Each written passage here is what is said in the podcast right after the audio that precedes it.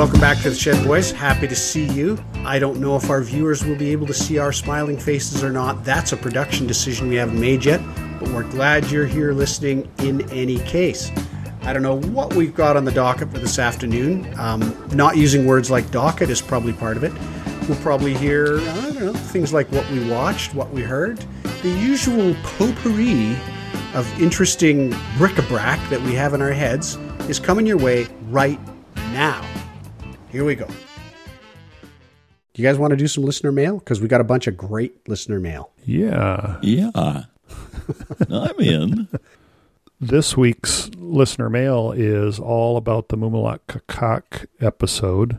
We do have lots of other listener mail we're going to get to in the next few episodes, but uh, for today, it's just going to be those. Had great response from that, didn't we, guys? Mm-hmm. Yeah. That's uh, episode 108, just immediately preceding this one. If anybody's looking for it, yeah, we did. We we we often get emails from old friends and stuff, and they sort of say, "Loved your episode. Remember this?" Or, but the ones we got here were more like this kind of content.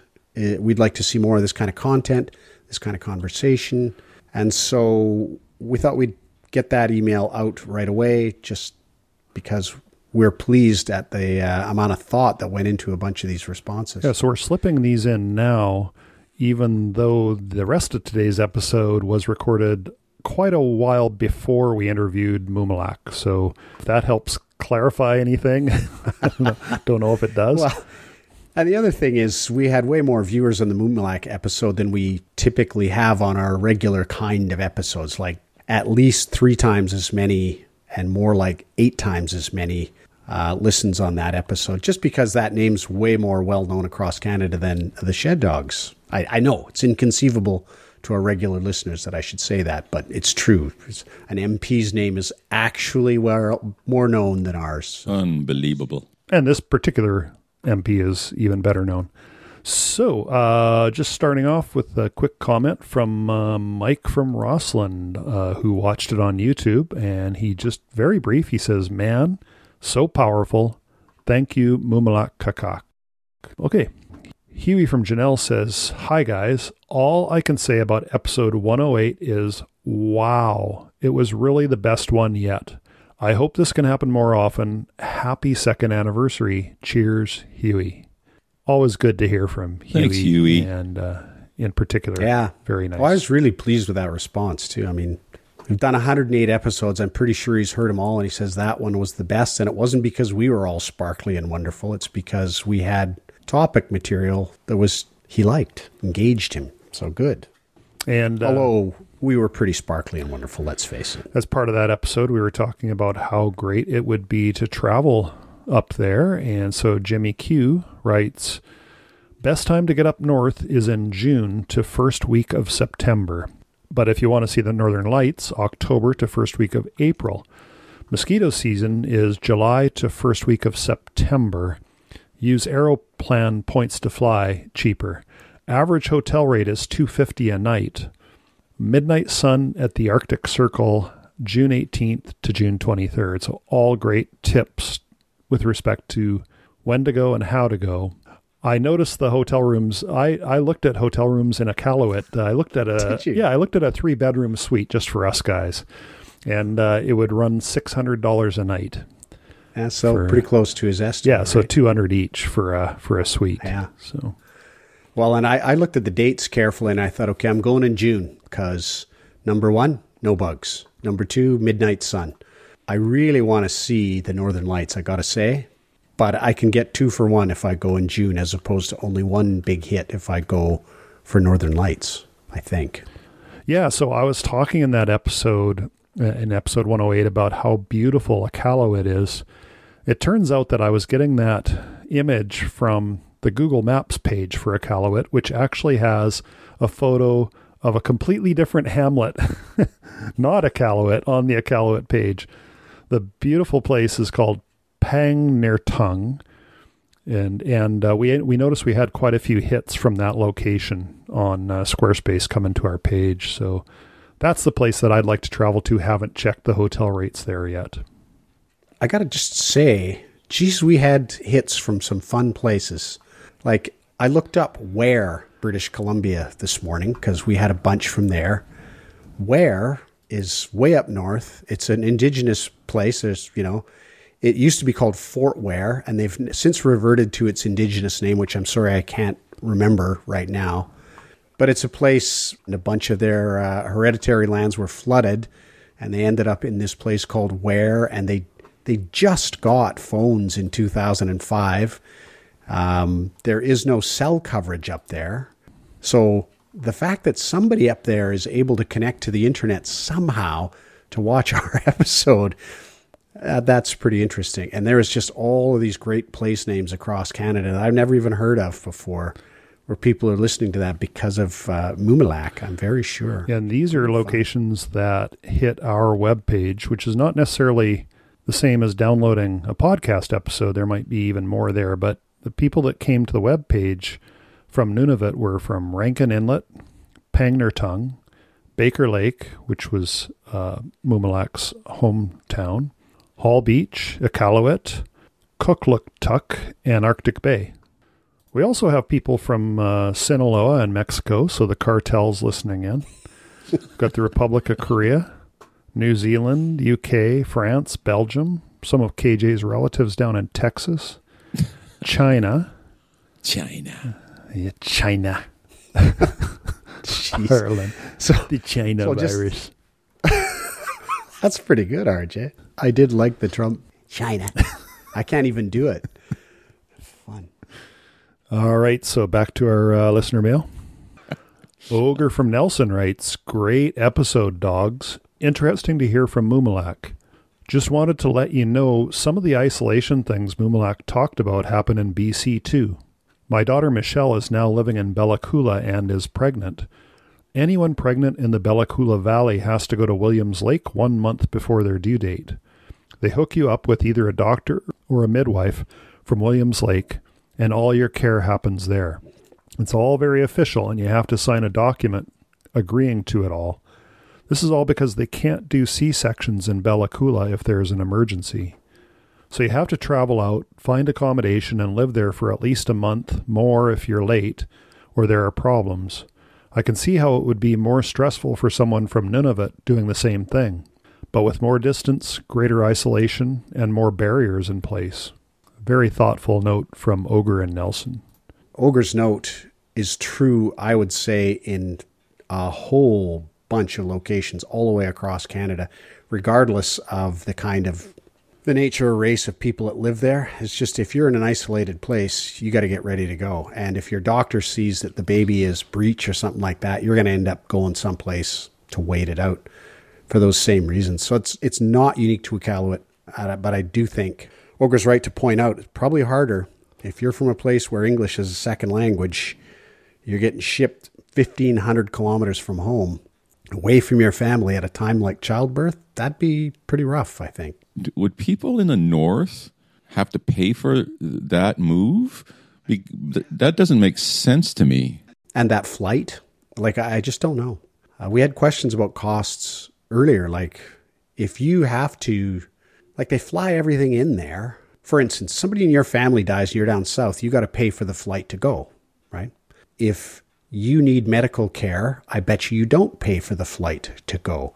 But in the case of the possibility of medical care do you have to pay for the flight? I wouldn't think so but what about the lodging? Ah probably because yeah i just don't know i mean it's a question Well, we must find that out.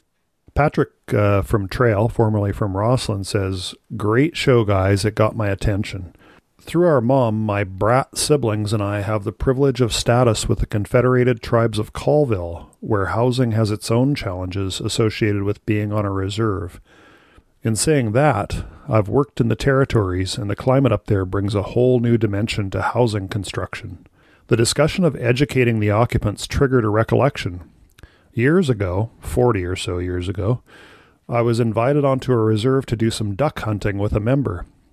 When I noticed some of the houses had sections of the bathroom walls removed and horses drinking out of the bathtubs. When I inquired about this, it was explained to me that culturally the elders were shocked that you would prepare food and sleep in the same place where toilet facilities existed. So the old timers dug an outhouse, closed off the bathroom, and put the bathtub to good use. Isn't that great? Yeah, I love that email. I mean, So they got the horses standing in the outdoors, drinking water out of the bathtub, and the bathroom itself is no longer accessible from inside the house because it's just not. And when you think about it, I started thinking, yeah, having a bathroom in the house is kind of, you know, disgusting if if it's something you were not raised to have. It's kind of like uh, kind of like uh, us eating with our left hands in an Indian restaurant. You know, it's like no, you or don't- shaking hands. yeah. Yeah, yeah, yeah. I mean, I I love that email just because it's Portsy's note is a great example of how you can miss the mark, even with the best will of the world in the world, which I'm not going to suggest was necessarily in play when those houses were built. You can just miss it if you're not engaging local people for whom those houses are being built in the in questions of, of how should they work. You know, how how should they be designed? Like, Great email. So it's been going on forever, that kind of thing. I also wanted to mention I talked to my oldest brother who he worked in uh, Pine Point, which is on the south shore of Great Slave Lake for 15 years, I think. And he traveled around up there. He used to go to hockey tournaments and, you know, go to run marathons in various places. And he actually mentioned that when he was in Iqaluit, he, he'd seen houses being built. Uh, I can't remember if it was Inuvik or Hay River, but he'd seen houses being built and he knew who the contractor was and he said they were just banging those things out like crazy and you know they looked like normal houses to him and when he was in Iqaluit he noticed that the houses up there just didn't they just looked like crap. They looked like they were really poorly built. And he didn't really think much about it or know why. But he, he even noticed then and this was again a good 35 years ago a difference in the quality of the provided housing near where he lived and in Iqaluit, which was not where he lived. And then after that, Moby, I think you sent us the clipping on how our current Minister of Northern Affairs, Marc Miller, was shocked, shocked, I say, to notice that there might be inequities in the quality of building being provided in the North for government funded projects. In this case, he was talking about, I believe, water restore restoration, but what that article tells me is they haven't been monitoring it. You kind of think, And it was classic. How many- It was classic government. They're using, okay, the lowest bid that meets the requirements. So that means somebody can totally lowball it, claim that they're going to meet the requirements, and then start pointing at, oh, I have this problem or that's that problem, so I got to charge you more. And those would go on forever and ever. And the locals knew that this was not a bid they wanted to accept but the rigid requirements of government RFPs meant they were just forced into it by this, you know, what looked to be a tricky company who had bad problems with like 15 different projects and Yeah. are finally on the blacklist. They're finally no longer getting the bids, supposedly. Okay. Uh, James Merritt writes Thank you so much for your podcast with MP Mumilaaq. She is amazing. I worked in the Arctic most of my life. The Inuit are awesome. Unfortunately, the issues communicated so well by Mumilaaq are too real and break my heart. Listen to a couple songs by Kelly Fraser Looking for a Seal and Stay Strong. Sadly, she too committed suicide Christmas 2019. Thank you again, Jim. That's very, very sad. Okay, and Lee from Courtenay writes This was a very different time in the shed for sure. Mumilaaq is clearly a dedicated and articulate MP and seems very committed to her constituents and their issues, which of course should be seen as issues belonging to all of us. I grew up in Saskatchewan, in a rural area bordered by three First Nations reservations. So I went to school with a lot of kids from the reservations, two of which didn't have their own schools, and with those who lived off reserve. In the 12 years that covered my own schooling, I believe only one of those kids graduated from grade 12. There were myriad reasons for it, many going back several generations, of things like residential schools, substandard housing, poor health, racism, etc. My sister in law is Plains Cree and was adopted by her non Indigenous family in the 1960s when she was a baby. Definitely part of the 60s scoop. She, however, has always been glad that it happened to her because she feels her life has been better than otherwise it would have been. She's likely right because back then no one was trying to do anything but make the Indian kids more like white kids. And certainly no one was trying to work to fix the underlying issues and conditions. I agree with Mumilaaq that our education system was certainly created by white European people, men mostly, and a lot of that needed to change and still does. I don't agree, though, that spending time learning about World War I and II was wasted time. We learn from all history, or we should, and those wars had a huge impact on Canadians, not just on those who served. And I was disheartened by her comment that the French modeled their prisons on residential schools, and that the Germans probably did too. And she put that in quotes. First of all, the French had pretty much per- perfected horrific prison conditions long before residential schools came into effect. And secondly, there is zero documentation of Germans coming to Canada and using the residential school system, which was developed based on re- religious boarding schools, as a basis for their prison camps. It's not right that a bunch of history was left out of our education or subverted, but Mumilaaq should do better than to perpetuate false history assertions, too. And that's her closing. I think Lee says quite a bit of good stuff in there. She comes out fairly strong on kind of like Mumilaaq's statements, uh, a couple statements that the French came over and had a look at how we ran our residential schools as kind of a lesson for how to build prisons, I believe and she said she was pretty sure that the Germans did too. So Mumilaaq said yes, that, yeah, Mumilaaq yeah. did. And so we've done a little bit of research after we received this note. You know, extraordinary claims require extraordinary proof, they say. And so if the claim is that the Germans and the French came over to have a look at our residential schools to better perfect their prisons and or their concentration camps, that's that's quite a thing. And so you you can't prove a negative. You can't prove that didn't happen, uh, but you can prove it did. And and uh, in my searches through the documentation, I didn't specifically find anything that showed that it happened. But KJ, I think you found uh, we found a couple articles that are that are certainly close to related and capture the capture the that aspect, but not. Well, let let's see what we have to say here. KJ, you have something? Yeah, this is uh, uh, the dailymail.com, and the t- title is How Hitler's Love of the Wild West May Have Inspired Concentration Camps. Nazi admired Canadians who locked up indigenous people to take the Indian out of the Indian, claims author. This is written, this piece is written by Sebastian Murphy Bates for Mail Online and he uh, talks about author Baron Alexander Deschauer. He has a new book called Concentration Camps of Canada, and it just exposes the similarities between the Hitler's camps and Indian reserves.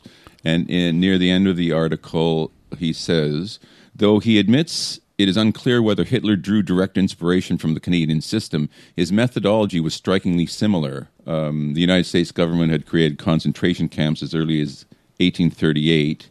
The use of this method, method became prevalent from the 1860s as the borders of the United States moved westward. The U.S. government referred to these concentration camps as Indian reservations, referring to the land that the government had set aside to house the Indians.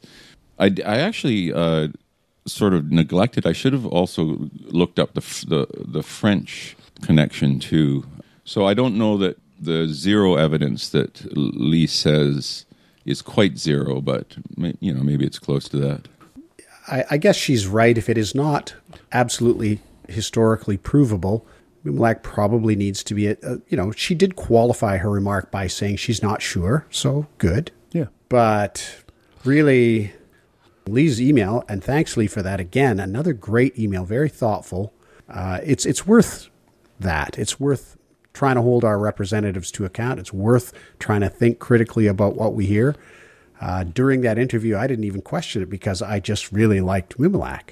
But she is an MP, she's a public representative, and so it's really good to ask those questions and point them out. So thanks for that. And just in closing, we had one from uh, Celia, who uh, is normally from Rossland, sometimes from Vancouver.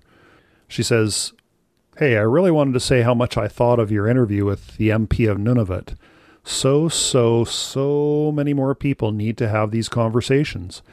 This past year, I have been trying hard to educate myself about the many systems in place that work against BIPOC, B I P O C, which I believe is kind of an acronym for Black, Indigenous, and People of Color. Mm-hmm. It is a start for me, but I don't intend to stop. I really hope the three of you can continue to do more of this type of interview. It is so needed. It may seem small, but it has to start somewhere. Please pass on to Pat my compliments. So that was a wonderful note from Celia.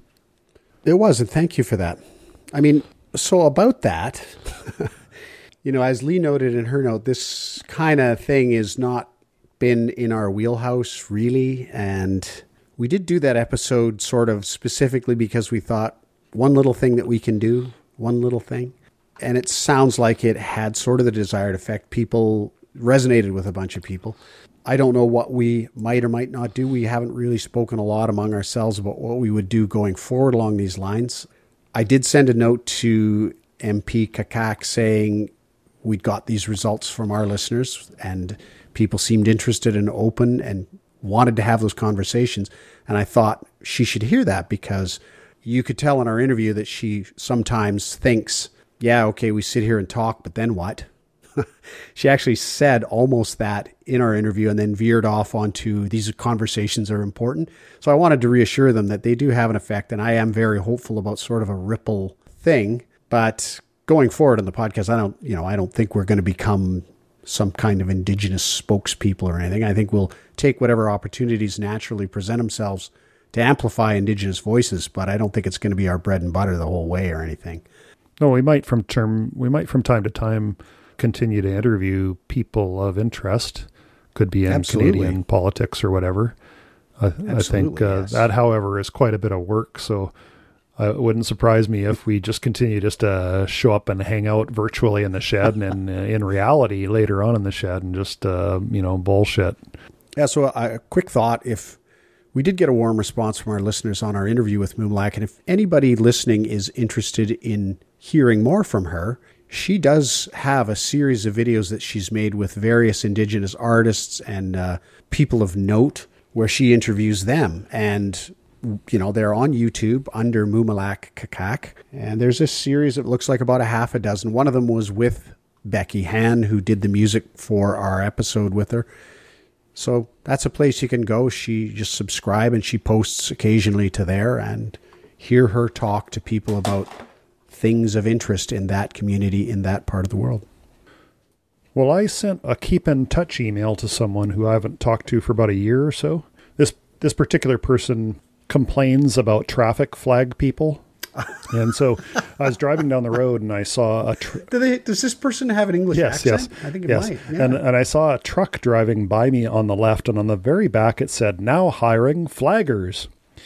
so I took a photo of that and I sent him a note saying, "Hey, I've, in case you don't have work during the pandemic, I found something perfect for you here." So anyway, he sent a note back. In the course of his note, he said, uh, "We are ninety five percent sure we had COVID last March." After ill timed dental procedure when that dental conference outbreak hit the news. Do you remember that? Sure do. Mm-hmm. Difficulty breathing was the main concern. After five weeks in quarantine slash recovery, we could barely walk slowly to the end of the block. Took us into summer to be able to walk down to the quay and back with ease. Testing was impossible then, so couldn't be certain. I didn't realize that as far back as March, they have all those symptoms and it's hard to get tested or impossible. Um, but the pieces fit. His wife's family was hardest hit. Her mom contracted it in her care home and was touch and go for about two weeks. Her aunt and uncle in the same care home both succumbed. Very difficult times. Like that really hits home. You, you just hear the stuff in the news and it's very, very real. Well, maybe uh, I'll just pose this one, RJ. It's the um, Twitter ban on Trump and the reaction, particularly from the EU, as far as I can tell. I don't know if there's a big reaction in America or not, but saying that let's be really careful about people who control social media and are able to turn you off. Let's be really careful about um, so I imagine there's going to be a ton of new regulations, uh, especially in the states, that are going to come down on Facebook and Twitter and everybody for, for you know monopolies for one thing, and or you know just what they control and what they don't control. Your thoughts? I think that the end of society as we know it could be easily brought about by Facebook alone. And so when you go, yeah, but you know, there's a downside to these restrictions.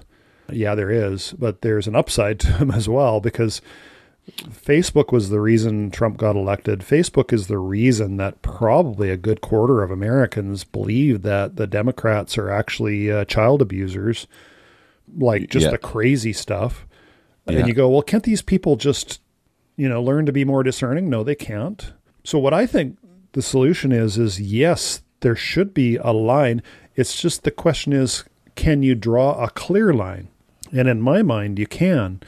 Like, so you would never say, okay, you can get banned for lying. You would never say that because it's just too hard to police and it's too murky. What is a lie? You know, what's a kind of a half truth? What is a misleading truth? But what you can say is you get banned anytime you incite violence. And I would love to see some left wing people just banned. Like I'm left wing. I'd love to see left wing people banned when they say somebody should shoot Trump. Um, or or even even the stuff that people oh yeah but I was just kidding no ac- actually sorry we have a hard line anytime you threaten physical violence you're banned or you know maybe there's a you three strikes and you're out you get a one week thing that see i think you don't have a danger of a slippery slope with that if you clearly define it see i think uh, it's just like that thing in the airports they you know i don't know if this is a apocryphal or not but i was always told that you cannot joke about having a bomb in an airport Yeah. right Yeah, yeah. and and that's oh that's my personal my liberties are being you know i want to cry out fire in a theater i mean it's it's my right to you know like so no there there are clear lines there and people seem to be comfortable with those clear lines and i think that's it. Just stop stop it. How about harmful lies? harmful lies no because because what's a lie? I don't think you can do that one. We already have fact checkers and it's a very very hard job. You can go okay snopes they have a lot of experience at that. Actually right wingers hate snopes um, because it turns out that the right wing tends to lie a lot more often right um, so it's pretty pretty tough to pull that off i think Certainly, I would agree that something is better than nothing, and a rule like you suggest would be a real good fairly start. clear line and you know there'll be people who will uh, dog whistle right somebody should take out the wash you know Exactly. Um, there'll be a lot of that going on, and that will be difficult, and you kind of basically can't do much with it. But still, I think it would help a lot. Yeah, some sort of signal that overt crappiness, serious overt crappiness, isn't going to be allowed. That'd probably be a good start. All right. Well, why don't we cover Tim of Durham's uh, Christmas concert? Sure, yeah. So, my brother, one of my two brothers, this one being Tim, who lives in Durham, North Carolina, and uh, his partner, Leslie, they, they're in a choir out there. So, okay, good. Lots of people in choirs. And normally, of course, they meet in a large group in some church someplace and sing songs. And at some point, they give a concert and people come in and listen to that. All that, not on this year. So, they did theirs via Zoom. And uh, there must be, a, I'd say 75 people in this thing, probably more, but conservatively 75 people in this choir. And everybody received some kind of file. I can't remember the name of it. There's a thing that music making guys use, a click track, click tracks, I Yeah. think it is. They all got that. So they all got the key and the tempo, you know, okay, good. And they all recorded their parts individually in their living rooms and they sent them all back in and they assembled the entire thing and they put out their concert uh, digitally, virtually. I heard it and it sounded fantastic, like really good.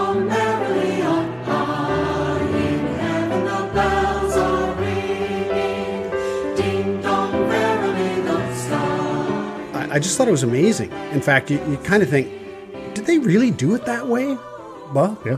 you know, I'm going through. There's a there's a grid view, and there's like a, I don't know, 80 faces on the screen, all singing some song. So you're going through there. It's like where where's Waldo? Oh, there's my brother. and he's singing in front of a bookcase in a room. Okay. And then you think, well, I wonder where Leslie is. Same thing. Go through. Oh, there she is. Also singing in front of the same bookcase in the same room. And you think, well, they don't have two microphones all set up. They're not singing, you know, so wow. And that what astounded me was just how good it sounded. And then I started thinking, well, my brother told me in a note that he, he was happy that it sounded so good because he stopped listening to his own recording because he just he felt that it was getting worse and worse, and he just finally just sent it in. And I thought, I wonder of the seventy-five or eighty people that sent in stuff, how many of those are we actually hearing right now? like, so if you really pooch your bit, does it just get muted? So your your face is on there and your mouth is moving, and there's no sound because you were just awful. I don't think that probably happened, but uh, I mean, it's if you've ever wondered about stuff like that, I, I just can't imagine the amount of work it must have taken. To Yeah, I know the all the logistical crap to get that straightened a few times I've sung in, in that way. I know that when you feel you're not hitting your marks, your your volume automatically decreases, you know. And when you're just like when you're on fire, you're just belting it out, man. So uh, maybe that happens only it's the producer doing it. Yeah, I, I I have no insight into the amount of like maybe they auto tuned them all. I mean, I just have no idea. But it take a listen. I think I've sent you I, guys. the I did listen and I agree. It's amazingly good. Like it's very, very strong. It's nice to listen to. And I, I was interested when you mentioned the click track because I've seen, you know, of course, we've seen a number of these on Zoom. Those Elbow concerts are really fun. That band called Elbow. Um, there's a lot of that. And I'm, yeah, I'm sure, you know, typically you'll see people, they have earbuds in or whatever. And I'm sure not everyone in the choir is going to have perfect pitch. So your pitch can kind of drift. Um, so I would imagine, in addition to a click track, they're also pro- probably They're- hearing the music itself. Uh, yeah. They, they will have sent a piano line Yeah. or something, right? Yeah. Yeah. Yeah. and, and you'll listen to that but you still have to be able to like they're not going to send everybody the piano version of their harmony part. No, they're going to send out the melody to everybody. You're still going to have to look at your music and sing the notes that accompany the melody. You know stand there and go oh for five minutes because that's your part. And it, like you still have to get it right. I, Were they both wearing earbuds? I, I can't remember. I they must have been. Yeah. I would expect they were both were. but I can't was remember. looking at uh, the many faces there, and I saw a lot of earbuds and headphones, or probably just earbuds. Yeah, they must. Yeah, yeah, course they would yeah. have to, right? There were some where you couldn't see them, but I think the hair, their hair was just hiding it. But then that gives rise to the old phenomena of the person in their living room with the headphones on, singing along to their tunes, and sounding just awful because they can't hear themselves. Oh, but they, they do feed it through their ears so they can hear themselves. oh they their own singing. Yeah, although no, I could be wrong. Like earbuds are good because Good- answer, because though. Earbuds don't cover your ears, so you can definitely hear your voice. But you're right. Like you would have to make sure that you can hear your own voice. So there's probably a way to do it. You know, keep your volume reasonable, but somebody had to tell all those people that. Somebody had to deal with the number of takes where somebody didn't do that and couldn't. You know, like I just think, wow. And the other fun thing about that link is it contains uh, video from their live concert last year. And I thought that was interesting because then you can hear what they really sounded like. That, you know, it puts to rest a bunch of those questions of did they mess with this sound to make it better? Because they sound fantastic oh well, live too. So, Yep. but it was just, it was pretty fun. I, I just, wow. Okay. Uh, listen, uh, I think we should do our uh, segment, our sometime segment called uh, "Classic Movies We Haven't Seen." Okay. So we've got one here that's definitely a classic movie. It's from 1939, and it's called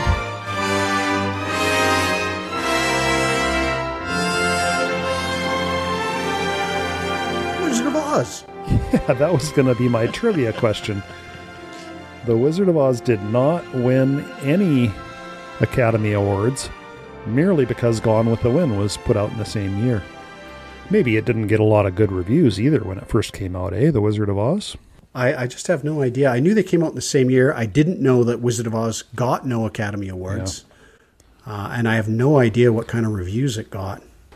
Okay, so we have uh, Gone with the Wind, and uh, I have taken the trouble to once again print out the plot line from the Wikipedia article on Gone with the Wind. The uh, backstory to this is that KJ uh, pointed out that he doesn't think that he has ever seen it. I read the plot, and I'm going to have to say I don't think I've ever seen it either. You're kidding.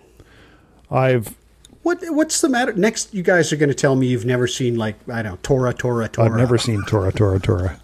Anything that has to do with a war movie, I tend to steer. I haven't even seen Dunkirk, the modern one, but Eh, well, that's. uh, and you know some of those movies are amazingly good. I just, if I have a choice, I'm not going to watch a war movie.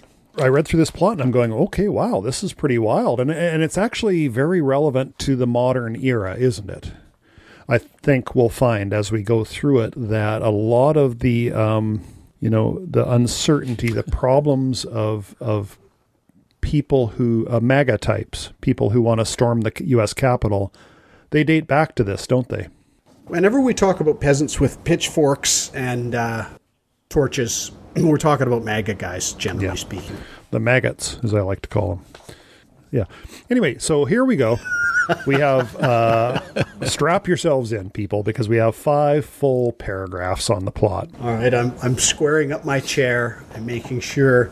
Okay. I won't keep up this conceit all the way through, but for the first few sentences, I'm going to pause and you guys have to fill in the blanks. Actually, KJ has to fill in the blanks because PJ has seen it. So, KJ, this will find out how much you have learned from osmosis. Are you ready? In 1861, on the eve of the Civil War. Scarlett O'Hara, played by Vivien Leigh, uh, lives at Tara, her family's cotton plantation in state that recently had two runoff elections, Georgia. Georgia, with her parents and two sisters and their many Slaves. right on. Scarlett learns that Ashley Wilkes, man or woman, Uh, Ashley man. good job, good job, whom she secretly loves. 1939 wouldn't have had that kind of thing going on, is to be married to his cousin. Okay, he's going to marry his cousin, guys.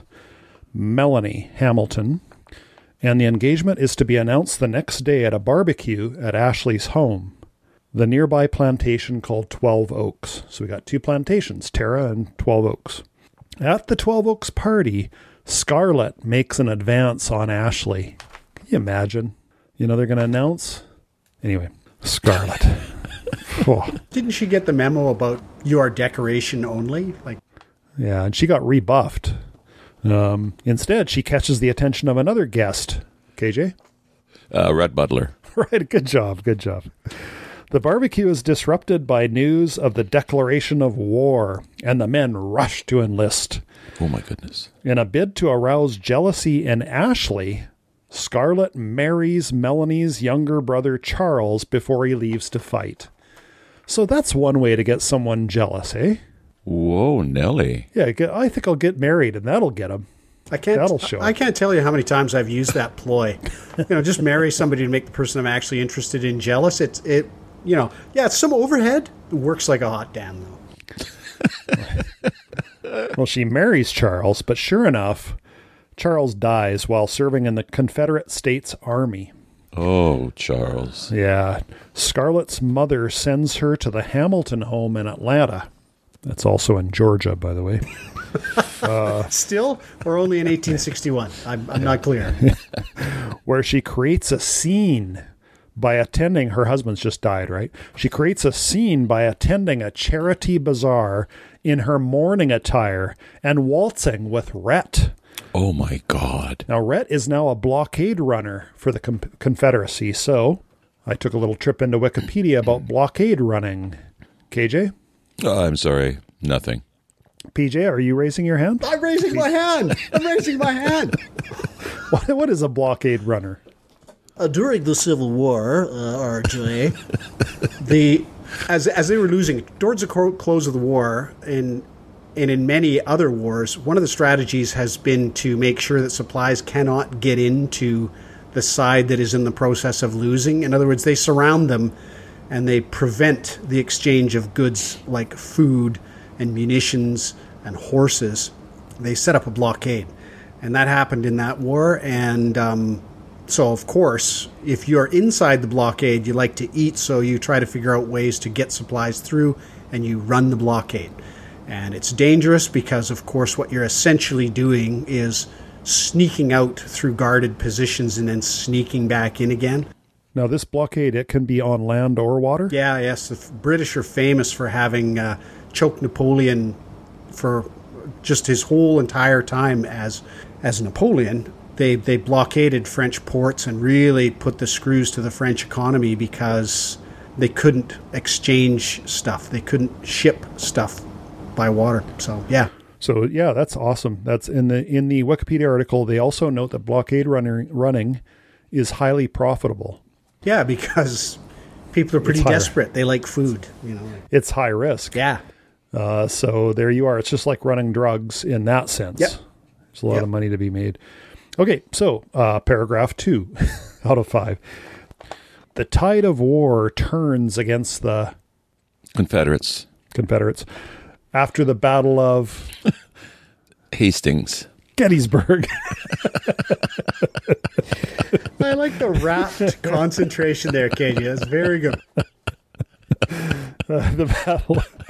And uh, anyway, um, after the Battle of Gettysburg, in which many of the men of Scarlett's town are killed, eight months later, as the city is besieged by the Union Army in the Atlanta campaign, I guess they mean the city of Atlanta then, uh, Melanie gives birth with Scarlett's aid, and Rhett helps them flee the city. I mean, after all, he is a blockade runner.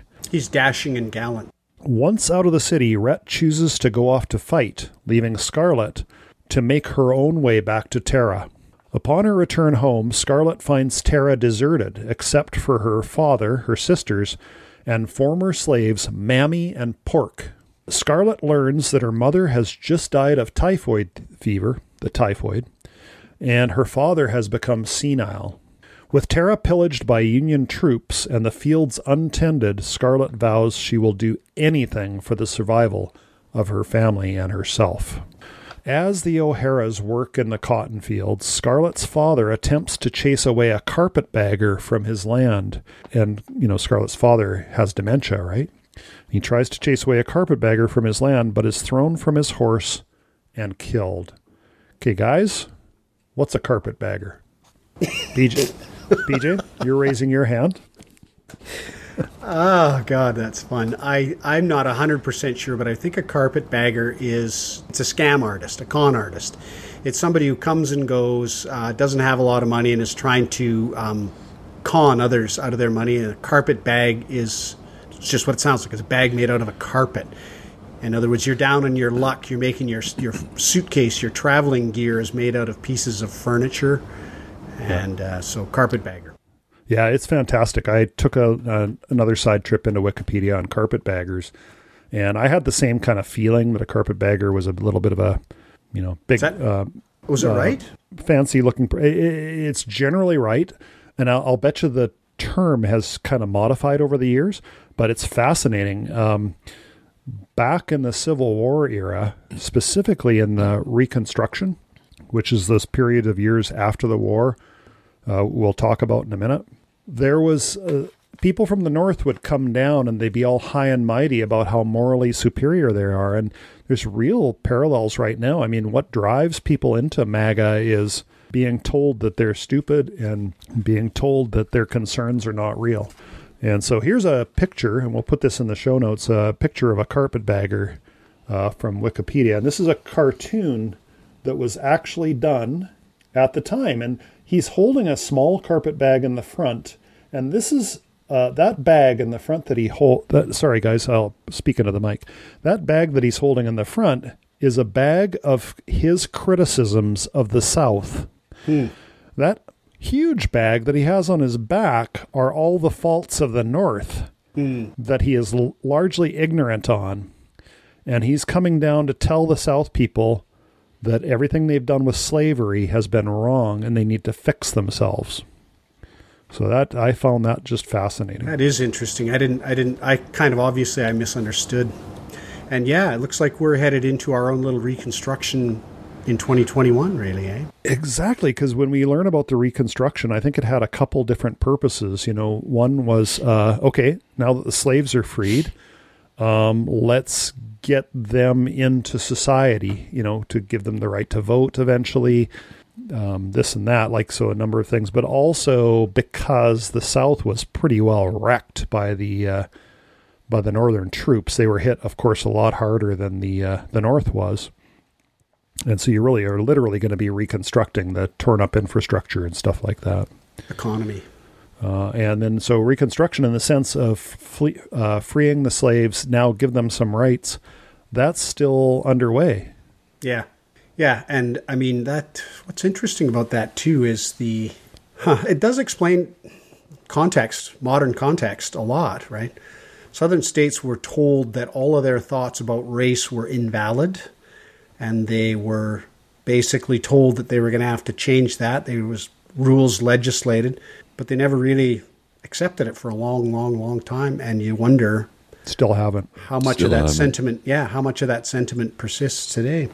Yeah, I mean, they went backwards, didn't they, with, with all the Jim Crow laws? Got finally removed when? 1970 something? Yeah, and I mean, I think really what we get to wonder is whether anybody's sentiment has changed one scratch, uh, and that what really has changed is their willingness to be overt about it. But growing up in the States, and I, I think you guys can comment, I bet you it's the same up here. I'm just growing growing up as an elementary school kid, I'm going check mark. Problem solved. Civil War made it all decided. Everything's good now. Yeah, you you were taught that America is mighty and united, and we're all pulling the same direction, and everything's beautiful. Yeah. And we were taught the same in Canada.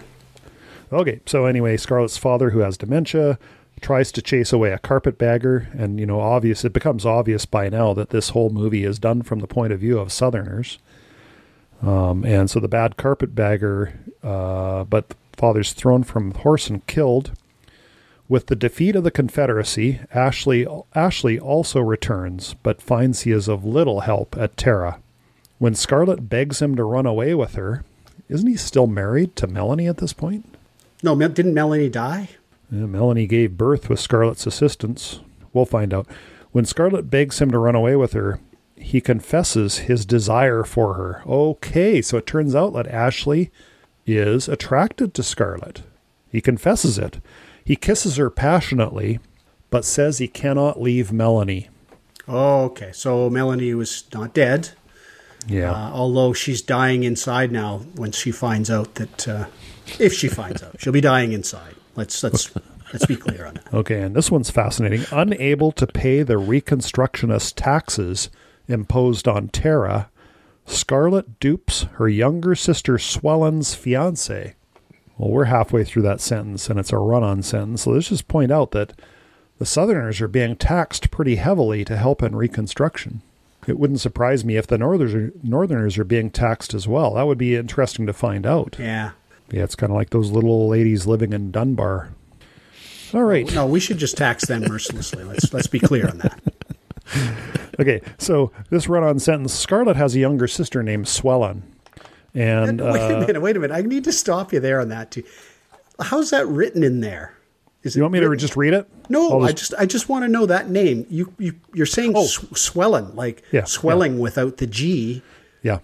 Is her name Okay. spelled S W E L L I N? Well, you guys, you guys, tell me if I've been pronouncing this right. Is spelled capital S. I guess I didn't need the capital, did I?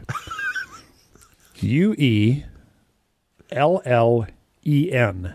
Sue Ellen. I think it's Sue Ellen. Yeah, I think. Oh swelling, my God! Swelling's what happens when you bash your foot. and I'm not editing out all the times you Oh, you just leave it, leave it all in. I don't care. Anyway, Scarlett dupes her younger sister Swellen's fiance. the middle-aged, Carries on. the Way to, middle-aged way to double down, RJ. and wealthy general store owner Frank Kennedy into marrying her by saying Sue Ellen got tired of waiting and married another suitor. So she lies that her ah. own She lies that her own younger sister has married somebody else, and so she tricks Frank into She- marrying her. Now, this is her second husband. She swoops in and steals Swellen's meal ticket. And what is this? Is because she, oh, probably because she wants somebody to help her out at Tara. Is that Well, it? because Frank's well off, yeah, and he she needs she needs money to bail out. Otherwise, she's going to lose Tara. Yeah, All right. So, Scarlett is really aptly named. I think. I, I just can't believe she's going to get branded in some other movie. That's right. Frank, Ashley, Rhett, and several other accomplices make a night raid on a shanty town after Scarlett is attacked while driving through it alone. So they're going to punish the shanty town uh, because Scarlett got attacked, resulting in Frank's death. She marries somebody, they die. Two people, two in a row, right?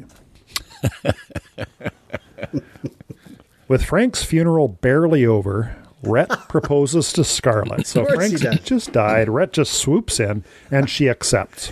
Well, you know, like Scarlett's the kind of woman that goes to a celebratory ball in her in her morning gown. Yes, exactly. She's in the game immediately. As soon as Frank's face down in the dirt, she's in. Come on, it's not Rhett's Yeah. fault. Rhett and Scarlett have a daughter whom Rhett names Bonnie Blue. But Scarlett still pining for Ashley. I mean, why did she marry Rhett? Jesus, Scarlett. Yeah, geez, Scarlett. Still pining for Ashley and chagrined at the perceived ruin of her figure. Uh, perceived is the key word there. No kidding, because it's been a long time since I watched that movie. But if I recall correctly, even at the very last scene in the movie, there's pretty much nothing to complain about with regard to Scarlett's figure. No doubt. Uh, she lets Rhett know that she wants no more children and that they will no longer share a bed. So that's 1939 Wow, she really movie. she, she had to spell it right out like that. Couldn't she just say no more kids? Like, wow, Yeah. it's a bit harsh. One day at Frank's Mill, that's ex Frank's Mill, Dead Frank's Mill. Scarlett and Ashley are seen embracing. I believe Scarlett's still married here. She's still the mother of Bonnie Blue, for God's sakes. Like, come on. They are seen by Ashley's sister, India, and harboring. You guys can tell me how that's pronounced. Well, I'm just wait a sec. How many sisters has has Scarlett got kicking around? Oh, This Ashley's sister. Ashley's I beg sister. your pardon. Oh yeah. and harboring an intense dislike of Scarlett, she eagerly eagerly spreads rumors. Later that evening, Rhett, having heard the rumors, forces Scarlett to attend a birthday party for Ashley. Ooh. But Rhett's angry at Scarlett, and he makes her attend a birthday party with her lover, right? I know because he wants to see how they act. Melanie, however, stands by Scarlett. After returning home from the party, Scarlett finds Rhett downstairs drunk, and they argue about Ashley. Rhett kisses Scarlett against her will. That happens in a lot of these old movies. Telling right? you, they really had it turned up high in this 1939. There. stating I'd love to know what the dialogue is because Wikipedia just spells this out. He kisses her against her will, stating his intent to have sex with her that night, and carries the struggling Scarlett to the bedroom. Because that's not when his famous line happens, I don't think. The next day, Rhett apologizes for his behavior. And by the way, if you, you're getting tired of this segment, we're coming into the final uh, paragraph here. The next day, Rhett apologizes for his behavior and offers Scarlett a divorce, which she rejects, saying that would be a disgrace. Scar- Scarlett all of a sudden thinks something would be a disgrace. Yeah, I really would. I don't know what's up with that. She's just working Red over. Like, When Rhett returns from an extended trip to London, Scarlett informs him that she is pregnant. But an argument ensues, which results in her falling down a flight of stairs and suffering a Miscarriage. Right on. there you go. As she is recovering, tragedy strikes when Bonnie dies while attempting to. This is Bonnie Blue, the child, right? uh huh. She dies while attempting to jump a fence with her pony. Oh, oh. Scarlett and Rhett visit Melanie, who has suffered complications arising from a new pregnancy, on her deathbed. What? She had a pregnancy on her deathbed? Yeah, I know. The I think you know wrong. I have gone in and edited uh, Wikipedia articles from time to time. In fact, I counted my number of edits. I'm up around thirty or forty now, and I think this is gonna. I'm gonna take a trip in and see if I can get this fixed before it airs. Uh, but anyway, it says, uh, you want me to read this one more time? Yeah, they go to visit Okay. Mel. Well, go ahead, please do. Uh, Scarlett and Rhett visit Melanie, who has suffered complications arising from a new pregnancy, on her deathbed. There's a couple of comedy, Oh. commas in there that help out. So a dangling modifier. Yeah, as Scarlett consoles Ashley, ah, she's consoling Ashley. Isn't that sweet? Rhett prepares to leave Atlanta. Having realized that it was him she truly loved all along, and not Ashley, huh? Scarlett pleads with Rhett to stay, but Rhett rebuffs her. KJ, what's his uh, d- line of dialogue when he rebuffs her? Frankly, Scarlett, I don't give a damn. Nice. I think I've got that right. I could be wrong. You know, he. I suppose he could have given that line elsewhere in the movie. No, it's at the very end, I'm sure. And he walks away into the morning fog, leaving her in tears on the staircase. A distraught Scarlett resolves to return home to Tara, believing that one day she will get Rhett back. And what's that line there? There's some, can't remember. There's a line there, I think. You know, tomorrow and tomorrow, something like. So, guys, are we? PJ, you're the only one who's watched this movie start to finish. Are you supposed to feel sorry for Scarlett? Uh, you're supposed to feel uplifted by her determination and optimism. I don't know if you're supposed to feel sorry for her or not. I think Rhett's departure is sort of much celebrated. Like, yeah, finally, grab a brain, buddy, blow town, because like this woman is just trouble. Um, but I think we're supposed to feel at least sympathetic with Scarlett, just because she's so feisty. She's the main character, Well, yes, she's she's feisty, right? And so, without seeing her acting, which probably puts you on her side for a lot of it, the feistiness too. When you just read the plot summary, she's going, she's the bad. You're going, she's the bad guy. Oh, she's trouble. She's I'm, just I'm, nothing. I'm but- confused that uh, that last reference that Rhett realized that Scarlett loved him all the way along. no, No, Scarlett, realizes that all along when she was going after Ashley, She loved sudden- Rhett. Yeah, she suddenly realizes, no, no, no, no, you fool, to herself. Rhett was the right guy. Oh, oh okay, okay, okay, okay. and he doesn't give a damn. Frankly,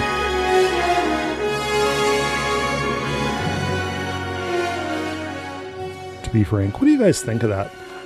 When people It's- say, to be honest. Oh, I've been told again and again that it's the full red flag to an upcoming lie. Yeah, I maybe. I think it's also to emphasize something like first of all, when someone says to be honest, then that always goes and I and I say it from time to time too, but it goes through my mind that okay, so you, what you're saying here is that often you aren't. All right, uh, PJ, you've got haveibeenpwned.com. My friend Al of Walnut Grove, he sent this thing along. You can put basically any email address in there and it will tell you whether it has been used somewhere else. Turns out I have a deep knowledge on this topic. Do you? PJ. Yeah, I've been a member of Have I Have I Been. It's spelled interestingly, and we'll put a link to it in the show notes. The hacker kids, instead of saying owned, they say pwned. You just key in your email address. I've been on it for I guess about five years now. Anytime there's a big leak, Yeah. anytime there's a big leak, like uh, millions and millions of IDs stolen, sometimes the hackers get a trove of logon information, like AOL.com one time. In the worst leaks, they get not only do they get your ID, but they get your password as well. And so every time one of these leaks happens and becomes public, this website goes through it and runs a script and automatically sends you an email saying you've been pwned. Um, and, and, and they tell you more about the leak and they remind you why you should never use the same password in multiple locations. Because, you know, once someone has uh, got your password, then they might start trying your email and password in different services and hence the what was it four or five years back when all those actors and actresses had their little nude photos published off iCloud. It was that simple. People just guessed their password and went and found. Apparently, that was the the cause of the CERB uh, fail last spring. People were having their CRA accounts hacked by people who had guessed their CRA password by that same method. Very coincidentally, I went to sign in to UPS just to check the status of a parcel, and up came the Apple dialogue. It's a new one. It comes on their latest operating system, and it says, uh, "This password has been seen in a data leak and should be changed to a strong Have password." I been pwned, eh? I didn't know that either. And you spell that P W. PWNED, E yeah, pwned. Yeah, I've Lay got it one. on. We have had a four slice toaster for years, and it takes a long time, I feel, for the toast to come up. And so, as part of the process of selling Sue's mom's house, we kept an old two slice toaster, probably from the early 70s. Man, is that thing fast! I had no idea. The old toasters are so much faster than the new ones. Very satisfying. The toast pattern even looks different. You go, I remember this toast pattern. The new ones are nothing like this.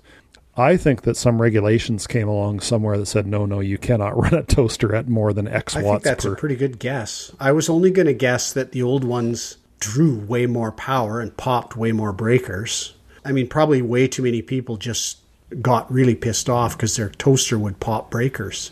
But maybe they regulated it because they were also uh, in places without breakers, they would start fires probably. yeah, yeah. Cool. I didn't know that because that makes me want an old toaster now because Yeah, they really if you- are slow. Oh my God. Yeah, if you can go on Marketplace or Craigslist and have a look for an old vintage toaster, Nice. That's nice. Just a little thing. KJ, you have a couple items on any list. In particular, you have a dreams. Oh item. yeah, now you bring that one up. Sure. exactly. like, like by definition, dreams are hard to remember unless you basically wrote them. Oh, I had this. I, I have a ton of waking dreams these days because I, I at six hours I get up and pee and I go back to bed and for that for the next hour and a half or whatever I'm I'm it's rather a fitful sleep. This is about two months ago now, and I'm I'm having a dream and I think it's me and Susan on bicycles. We're at, at a sort of we're just entering a street and it's everything's really quite close. I'm right behind her and this guy comes down the street on a bike and he says something like what are you why, why are you pulling out you know didn't you see me? Or something you know and he he gets off his bike and he goes to smash Susan's bike with his bike or sort of smash Susan or something. And I step in, the hero that I am, and I give him a backhand with my right hand. And I slammed my hand into the night table beside my bed. Oh. And it like woke me up like instantly. And it also made me laugh a little bit. No kidding. Oh, I would howl. I, I would So- never imagine that you would actually be making the motion in your sleep. Well, and that's the other thing is that a a lot of my dreams are, oh, I just I got to get, I got to get over there, but I can't for some reason I can't move very fast, and, and it's because you're, you know, your legs are bent and wrapped up in blankets, and you can't they can't move right, and so you end up kind of you you almost crawling on your belly over to the next thing. Do you uh, do you ever steer? You ever find that you're you're having a dream and you kind of realize that for the last minute you've been making the outcome better, and Oh, oh, I see what you mean by I, steer. I do get that. I kind of go, oh, I, it takes me a while to realize. I don't even know I'm steering, and then I go, oh yeah, that's why. That's why suddenly the problem went away. I, I, I've been coming awake here, and uh, I've suddenly made myself the hero, or you know. and as, as soon as you realize that, do you wake up? I am awake at that moment. It's just that moment. Oh, okay, there I okay. there I am. I'm awake, and then I might drift off to sleep, and the dream keeps continuing as well. Um, and if I do, if I'm not steering, it gets worse. Ah. and if I am steering, it gets better. It's kind I, of weird. I really wish I had that ability because that would allow me to sleep in late a lot more often. Because you know, I'll, I'll same with you, Mob. I'll have those those stupid little semi half awake dreamlets, and a lot of times there's an anxiety theme, and I don't like that. So I decide I'll, I'm getting out of bed. you know, I, I'm not going to Uh, yeah, lie yeah. here and have an unpleasant a sleep filled with unpleasant little dream ups. I'm just going to get up. I'll have a nap later if I need to. Yeah, sometimes it can take quite a while before you start feeling better about it.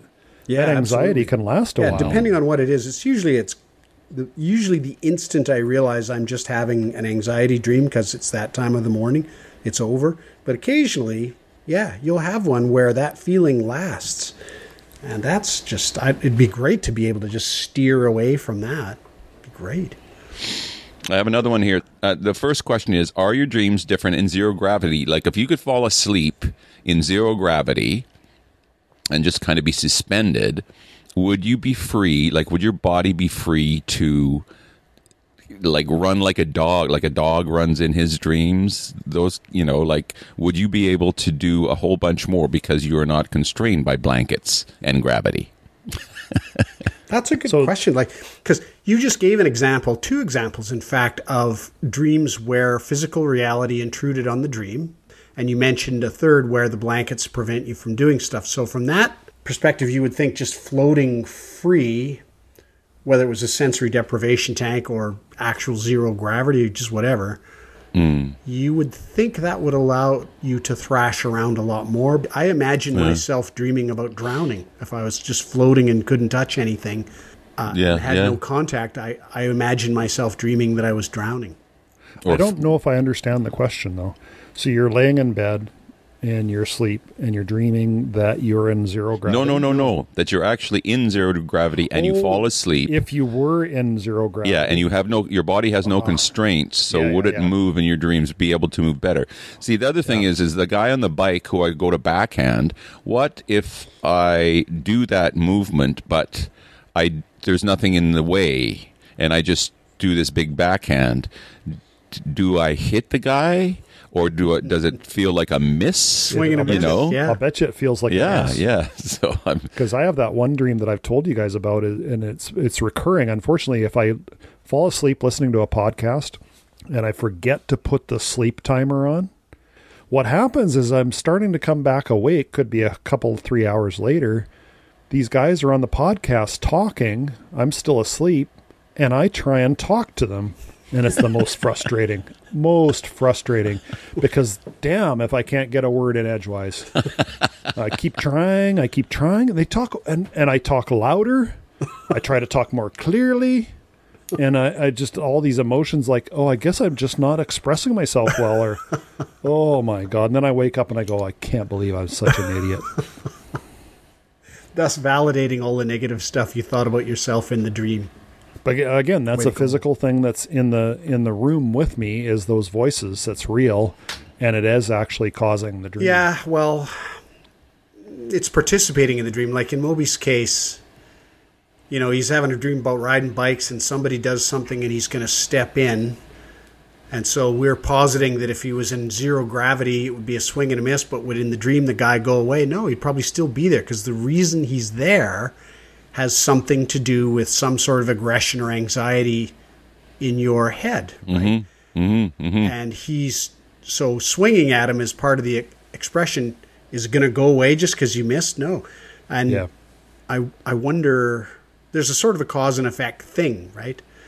But the real cause of most of your dreams is something I think going on in your head, yeah, that's right. and the rest of it is Well, just incidental. yeah, when you swing and your hand runs into something, then that's Yeah. the uh, Then your that, brain that can. ch- Right. I didn't like in that dream. I didn't get the feeling that I hit the guy because I was awake by the time Yeah, that right. happened. Right. Yeah. That's Damn so it. scary too, right? The terrible things can happen when people are sleepwalking or whatever, and just the idea that you're swinging. You know, what if someone's lying in bed right next to you and you swing the wrong way? That's pretty pretty Mm-hmm. Yeah, dangerous. wife with a broken nose. Sorry, it's just a dream. or was it? That was all we have for this week. I hope you enjoyed that. I hope some of you out there are considering a new whole future as an officiant or something like that. Visit our website, that's always a good idea. And make sure and take care of yourself.